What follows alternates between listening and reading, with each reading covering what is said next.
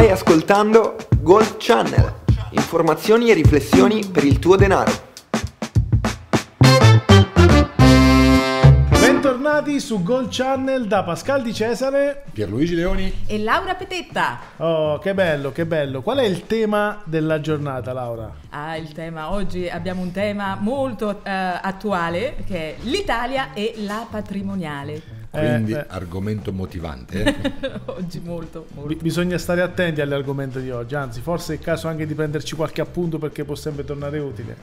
Esatto. Ci ha scritto Antonio da Pescara e ne approfittiamo chiaramente per salutarlo. Ci dice che si è informato sulla copertura long term care che non conosceva e ci ha detto che l'ha trovata molto costosa. Cosa posso fare? Ci chiede Antonio. Beh, Pierluigi, cosa gli rispondiamo? che la, la copertura long term care, eh, a seconda di che tipo di copertura vuoi, eh, ti, dà, ti metti davanti un prezzo, chiaramente un premio. Però telefona a Pascal o scrivi a Pascal che è una soluzione tra le migliori del mercato te la trova. La troviamo sicuramente, certo, assolutamente. Non non ho dubbi su questo. Rispondiamo anche a Giuseppe? Rispondiamo anche a Giuseppe. Giuseppe da Foligno dice: Ho sentito l'altra volta ne- nell'ultima vostra puntata parlare di polizze da banco, cioè polizze che costano poco, poi le coperture che chiaramente offrono sono, sono basse. Ha detto che lui ha fatto una polizza in banca, infortuni, da 90 euro l'anno. Eh, la preoccupazione è che non mi dia grandi coperture. Noi possiamo dirti solo due cose. L'hai capito da solo perché 90 euro l'anno, grosse coperture infortuni non puoi averle. Però se alla nostra mail, Info chiocciolagolchannel.it ecco perché Pascal proprio la sa benissimo, Ho imparata. se tu ci mandi la scansione di questa polizza ti rispondiamo cosa ti copre in un linguaggio comprensibile. Poi sarai te che decidi. Comunque se, telefo- se scrivi a Laura una polizza infortuni a un prezzo decente con ottime coperture te la trova di sicuro. Poi però aggiungiamo, meglio una polizza da 90 euro che nulla, eh. Certo, certo, però non aspettarsi grandi, Eh beh, grandi coperture. Bene, bene, quindi partiamo con l'argomento della giornata, molto motivante. Eh, non, non so se avete fatto caso, magari chi ci vede su, su YouTube, che oggi siamo con una nuova postazione, una postazione con dei nuovi... Io sto fermo, non mi muovo, non mi muovo perché non so qui con tutti questi arnesi che ci hanno messo. A me vedermi il microfono davanti mi viene voglia di cantare una canzone, però ve la risparmio. ok, ok. Quindi era un, mo- un modo per scherzare, poi adesso veniamo all'argomento serio. No? In Italia da tempo, negli ultimi tempi, si parla molto di questa patrimoniale, che arriverà una patrimoniale e già solo il nome un po' terrorizza gli italiani, no? Perché, perché terrorizza gli italiani? Eh, perché pa- patrimoniale significa prelievo, ma ci stiamo avvicinando a un 160% di debito pubblico. Non ci sarà, ma se ci sarà, Esatto, forse perché la patrimoniale è uno dei modi più veloci per fare cassa a livello di Stato, no? Eh, quindi eh, con il debito pubblico che cresce da qualche parte eh, c'è da andare a prendere i fondi e ecco perché si sta parlando di patrimoniale. Però Laura, permettimi una domanda, no? Noi Certo. dobbiamo fare informazioni chiare e semplici. Spieghiamoglielo a chi ci sta ascoltando. Che cos'è effettivamente una patrimoniale? giusto? Che cos'è la patrimoniale? La patrimoniale è, mm, è una tassa che va a, a colpire il, il capitale, il patrimonio sia di una persona fisica che di una persona giuridica. Quindi diciamo il, il patrimonio che abbiamo eh, creato nel, nel tempo. Quello che abbiamo accantonato. Non ti va a colpire il reddito, cioè quello che guadagni mensilmente, annualmente. Quello è un'altra situazione, anche quello è stratassato, eh, però la patrimoniale non va a toccare quello. Esatto, e poi spesso insomma quando sentiamo parlare di patrimoniali tutti eh, mettono le mani alla pistole perché? Perché di solito il patrimonio che noi abbiamo creato in questi anni È già stato tassato. è già stato tassato, quindi For- fortemente. È, è il filtro del filtro del filtro, quello che è rimasto. Il limone spremuto, no? Certo. quindi anche se non è attivo quel patrimonio, non lo stai facendo lavorare, ti viene tassato lo stesso. Ecco perché è una misura a volte un po' impopolare, no? Beh, la, la- la- la tassa patrimoniale più conosciuta possiamo dire che è l'IMU, no? Che sarebbe la tassa sulla prima casa. Ah, no, scusami, la tassa sulla casa per il, mom- per il momento è esclusa la prima casa. Per il momento, poi Beh, abbiamo vissuto periodi alterni. periodo in cui l'IMU era anche sulla prima casa, adesso sulla prima casa per ora ancora non c'è. Esatto. Speriamo che rimangano così le cose. Certo. Però già l'IMU, solo l'IMU ha un valore per le casse dello Stato di 21 miliardi, quindi è un gettito abbastanza importante. Esatto. E se esatto. ci mettiamo tutte le prime case per eh, il gettito per lo Stato, cioè capite di che numeri parliamo? Ecco perché fa, gli fa un po' l'acquolina in bocca per eh, eh, ritornare con l'IMU anche sulla prima casa. Esatto, ci sono diverse, diverse, tasse che aggrediscono il patrimonio in Italia. Una è quella che diceva Pascal, che è l'IMU. In realtà una vera e propria tassa patrimoniale in Italia non c'è ancora, no? Eh, però eh, uno studio della CGA di Mestre, ad esempio, eh, ha rilevato nel 2018 che queste tasse che già aggrediscono il patrimonio ne sono una quindicina in Italia per, per un introito mh, abbastanza corposo di 45 miliardi. Quindi, quindi già siamo belli pieni di, di, patrimoniali, anche se magari si utilizzano dei, ehm, diciamo dei nomi diversi no? rispetto alla tassa patrimoniale. Io direi che è il caso di fare un salto nel passato, no? di circa 15 anni, per capire da dove viene questo timore per la patrimoniale. Sì, sì, ma diciamo prima che oltre l'IMU ce ne stanno altre, un po', Certo, andiamo un po più conosciute, no? Un pelino più nel dettaglio, un pelino più un nel pelino dettaglio. più pe- nel dettaglio. Allora, io vi dico che Livie, la, la- la devo leggere perché non me la ricordo, perché hanno dei nomi molto, molto, comprensibili, ok? Livie, che ad esempio è una tassa che riguarda gli immobili all'estero, perché dice io vado a comprare non un immobile in Italia, lo compro all'estero e invece sono tassati anche, anche quelli. Certo, certo. La- l'acquisizione immobiliare estera eh, non, non- non ha trattamenti diversi, cioè ha una tassa diversa, ma non è che scampi l'IMU perché l'immobile invece di comprartelo al mare o in montagna o nella città dove vivi lo compri all'estero e no, c'è la tassa ad hoc, IVIE. Poi c'è eh, quella più famosa, forse anche, for- anche quella un po' più odiata, che è il bollo auto. Il Anche bollo auto, anche questa è una è tassa. una tassa sulla proprietà della- dell'automobile. Esatto. C'è il canone RAI. Che ora lo vengono, che per evitare che venga, che venga evaso, dove lo mettono? Sulla bolletta dell'energia elettrica. Prima non era così. esatto. Ma sempre per parlare anche di situazioni estere, c'è anche l'IVAFE che va a tassare eh, gli asset finanziari che tu hai all'estero, cioè non significa che tu hai soldi in nero perché ce li hai all'estero, ci sono tante persone che invece di eh, farsi gestire i propri patrimoni da gestori italiani o da banche italiane lo, fa- lo fanno fare a banche estere o a gestori esteri e investono su situazioni eh, est- esterne all'Italia. Ecco lì c'è una tassa a parte per quel tipo di asset finanziario estero. E però non sono eh, tassati solo gli strumenti finanziari esteri, ma diciamo che ci sono anche prodotti finanziari in Italia che sono già soggetti a patrimoniale? Certo. Cioè, ad esempio, sui conti correnti, sui conti deposito, sui buoni postali, eh, c'è anche lì un'imposta di bollo, quindi anche quella è una patrimoniale. Certo, poi ci sono anche le imposte sui beni di lusso, sulle barche, su tutto quello che è il lusso. Anche, qui- anche lì c'è una tassazione sulla sul patrimonio, no? Ma noi basta, basta che elenchiamo eh, le accise che paghiamo sui carburanti, no? perché se andiamo a vedere il costo del carburante e quello che è il costo finito che viene a noi, eh, mi sembra che ancora ci sono delle accise eh, che Della poi- guerra in Abissinia addirittura. de- de- del, del terremoto giù in Irpinia, del, no? sono, ce le abbiamo tutte, ce le abbiamo tutte, lì sono una quantità. Però il momento attuale, al di là di farvi un riepilogo di quello che è la situazione che già stiamo pagando costantemente, la paura della patrimoniale in questo momento si presuppone qualcos'altro, mi sembra, no Laura? Esatto, esatto. Allora, per capire da dove, da dove viene questo timore della patrimoniale e da dove viene il fatto che se ne parla tanto da tempo, eh, bisogna fare un salto nel passato, Eh, andare a vedere come, sono, come, è, stato, come è cambiato eh, lo scenario della tassazione fiscale in Italia eh, negli ultimi 15 anni.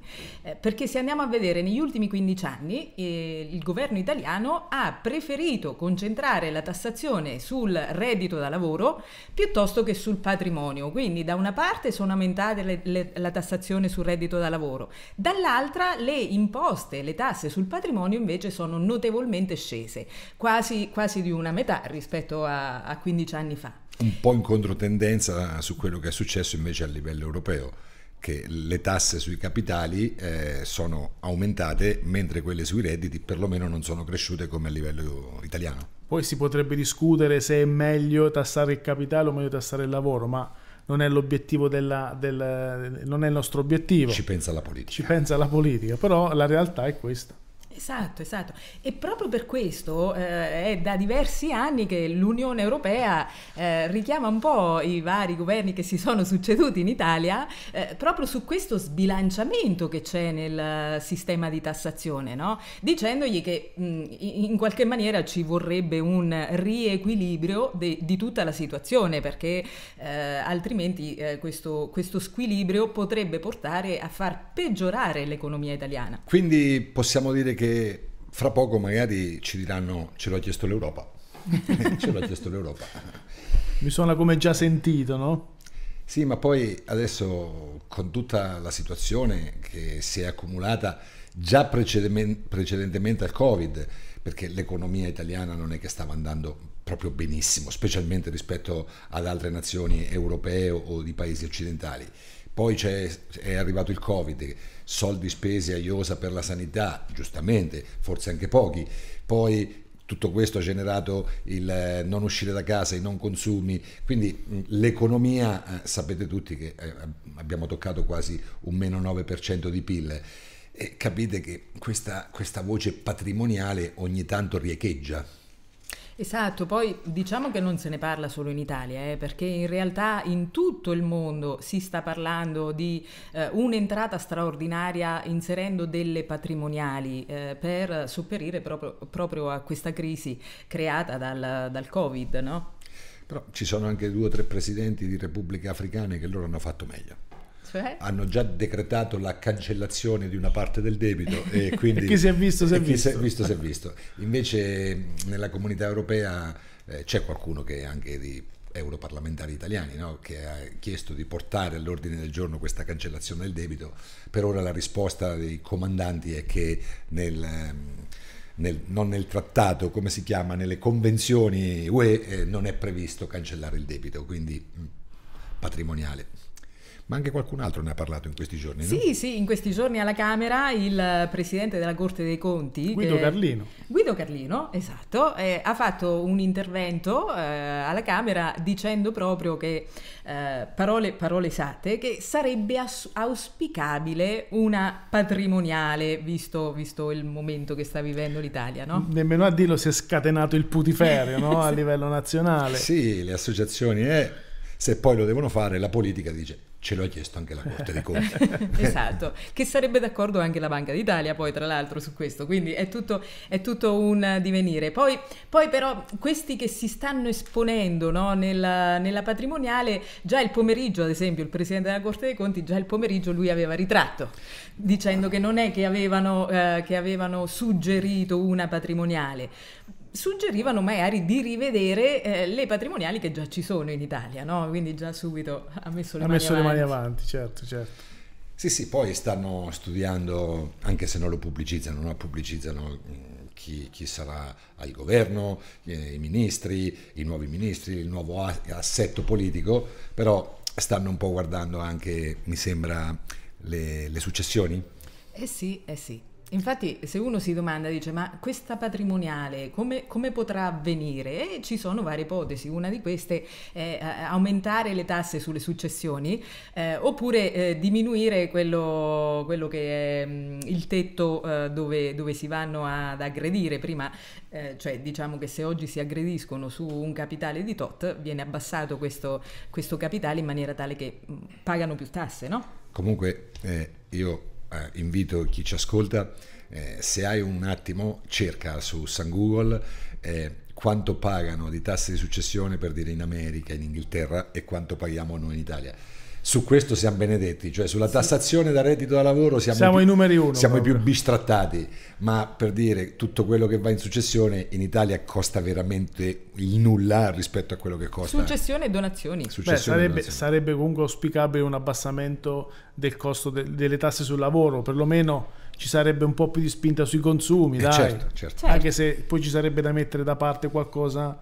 perché poi le tasse saranno un po' più alte. però Pas- Pascal, fer- fermati qui, Pascal. fermati qui, fermati qui perché sennò ti tacciano subito di destra, capito? Perché Ah, dice, ok, noi, ok. noi non facciamo politica, eh, no? Ma come potrebbero aumentare diciamo, queste entrate? Una delle, una delle possibili ipotesi è aumentare il bollo sui conti correnti, no? Sì, sì, quindi le tasse sui conti correnti, eh, sui conti deposito, sugli- sulle transazioni finanziarie, no? Aumentare, e- aumentare la tassazione sulle plusvalenze, si parla anche di questo. Esatto. Però sa- sicuramente sono situazioni corpose, ma se rimettono l'IMU sulla prima casa lì... La le- soppatoste. le- eh, le- no, ma lì fanno il cassetto vero perché mi sembra che Laura avevi quan- quantificato anche un pochettino quanto poteva essere... Beh, noi in Italia il patrimonio immobiliare italiano fa parte dei due terzi della, della ricchezza italiana, quindi due terzi del patrimonio italiano sono immobili. Magari non sono tutti prima casa, però... Eh, ma la, cioè, voglio dire, la percentuale più importante è quella sulla prima casa. E poi, poi con eh, la patrimoniale eh, si, si parla anche dell'ipotesi, un po' da tempo che lo sentiamo riecheggiare, di un prelievo forzoso, no? Pascal, che cos'è un prelievo forzoso? Beh, il prelievo forzoso è una, è una sorpresa che ci fanno. Eh, è stata già fatta qualche anno fa, mi sembra all'incirca 15 anni fa, eh, dove... Eh, un po' di nel- più, un po' di più, nel 92. nel 92, sì, qualche anno, qualche anno in più, quasi, tre- quasi 30 anni fa, eh, dove dalla notte al giorno ci fu un prelievo forzoso sui conti correnti del 6 per 1000. Esatto, esatto. Così. Il governo amato, che tu magari non te lo ricordi perché Eh beh, ero un ragazzino, ero- non avevo nemmeno 10 anni in realtà. esatto, esatto. Il governo amato nella notte tra il 9 e il 10 luglio proclamò insomma questo, questo prelevo forzoso che aggrediva tutti, eh, tutti i soldi depositati sul conto corrente. Quindi eh, dal giorno dopo una percentuale dei tuoi soldi sono entrati nelle casse dello Stato. Quindi sono stati tolti da- dal tuo conto e sono entrati nelle casse dello Stato. Quindi in sintesi, no? se la fanno adesso, tu vai a dormire la sera, hai guardato l'estratto conto, la mattina ti risvegli e riguardi l'estratto conto è più basso. Qualcosa manca. Perché una parte l'ha presa il nuovo, il nuovo esecutivo per tamponare la situazione finanziaria delle casse dello Stato. Po- poi non solo in Italia è successo, vero? Mi sembra sia successo anche a Cipro qualche anno fa. no? Esatto. Certo, certo. Non Però a- siamo gli unici, dai. A Cipro hanno fatto una situazione diversa perché, sapete, Cipro, Cipro lavora più di banche che di industria, no? Quindi c'è stata la crisi, ci fu la crisi finanziaria, le banche stavano al collasso e hanno fatto una patrimoniale dove hanno preso i soldi dai conti correnti ma non te li hanno prelevati. Ti hanno obbligato ad acquistare azioni delle banche dove tenevi i soldi. Quindi sei diventato un finanziatore della banca ah, senza scelta. Ha, ha- scelto il governo e anche lì in 24 ore sono spariti dei soldi dal conto e ti sei trovato con un conto titoli e un po' di azioni bancarie. Allora, vediamo quella che è la riflessione della settimana. Allora, facciamo un attimo una piccola analisi. Noi sappiamo che ci sono 2.000 miliardi depositati sui conti correnti degli italiani.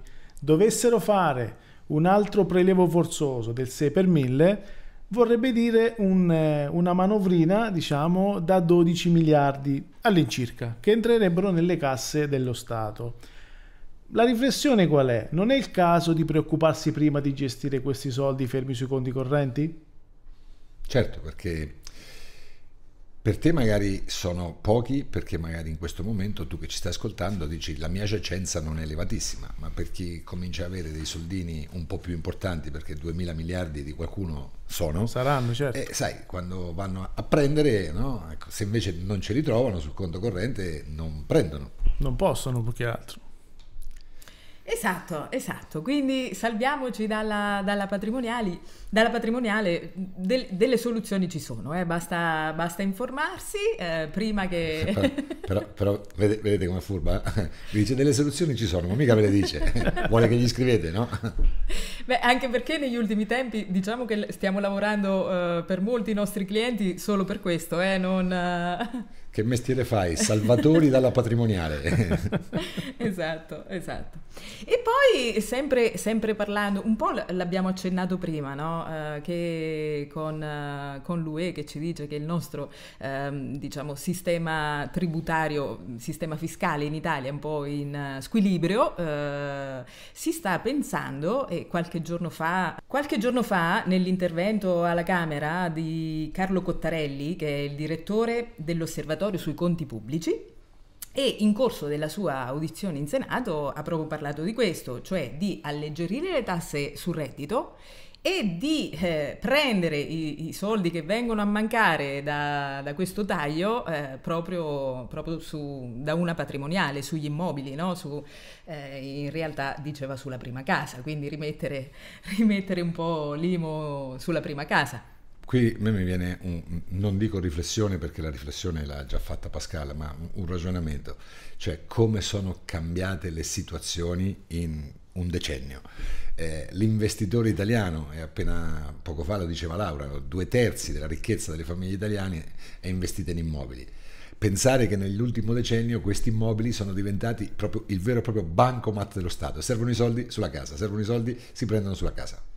Eh sì, perché essendo poi immobili non è che ci, non ci sono possibilità di fuga, eh, stanno lì e quindi diventa davvero un bancomat, come dicevi tu Pierluigi. Esatto, esatto. Quindi eh, si andrà ad abbassare l'IRPEF fondamentalmente, quindi la tassa sul, sul reddito per eh, far rientrare questa mancanza con, con l'IMU. Quindi, Io direi non solo mancanza, magari che qualcosina in più. Esatto. Visto che c'è bisogno. Quindi meno IRPEF da una parte e più, più IMU per tutti purtroppo. Veniamo adesso al paradosso di questa puntata, il paradosso di questa settimana. Abbiamo parlato di patrimoniale, di possibile prelievo forzoso.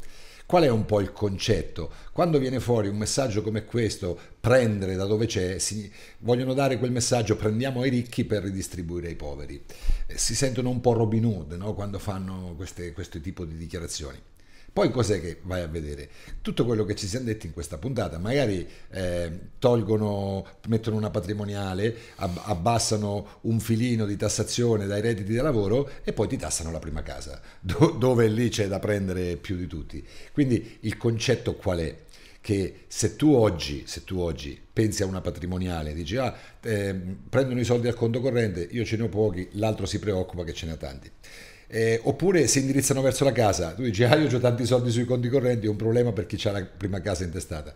Il concetto è che, semplice, semplice, ti faccio un esempio, se mettono l'IMU sulla prima casa eh, e ti hanno abbassato i redditi da lavoro, l'IRPEF, quello che risparmi di IRPEF di tasse, mettitelo da parte perché dopo ti serve per pagare l'IMU sulla patrimoniale. Il concetto è che la coperta è quella e sono, come si dice, tutte manovre, perché l'unica cosa per non fare questo tipo di interventi è che dovrebbero decidere di tagliare la spesa pubblica e quella che continuiamo a fare di renderla efficiente. Ma questa è l'unica cosa che non si farà mai, perché c'è un esercito di 3 milioni di voti, eh, non vanno toccati, non vanno toccati.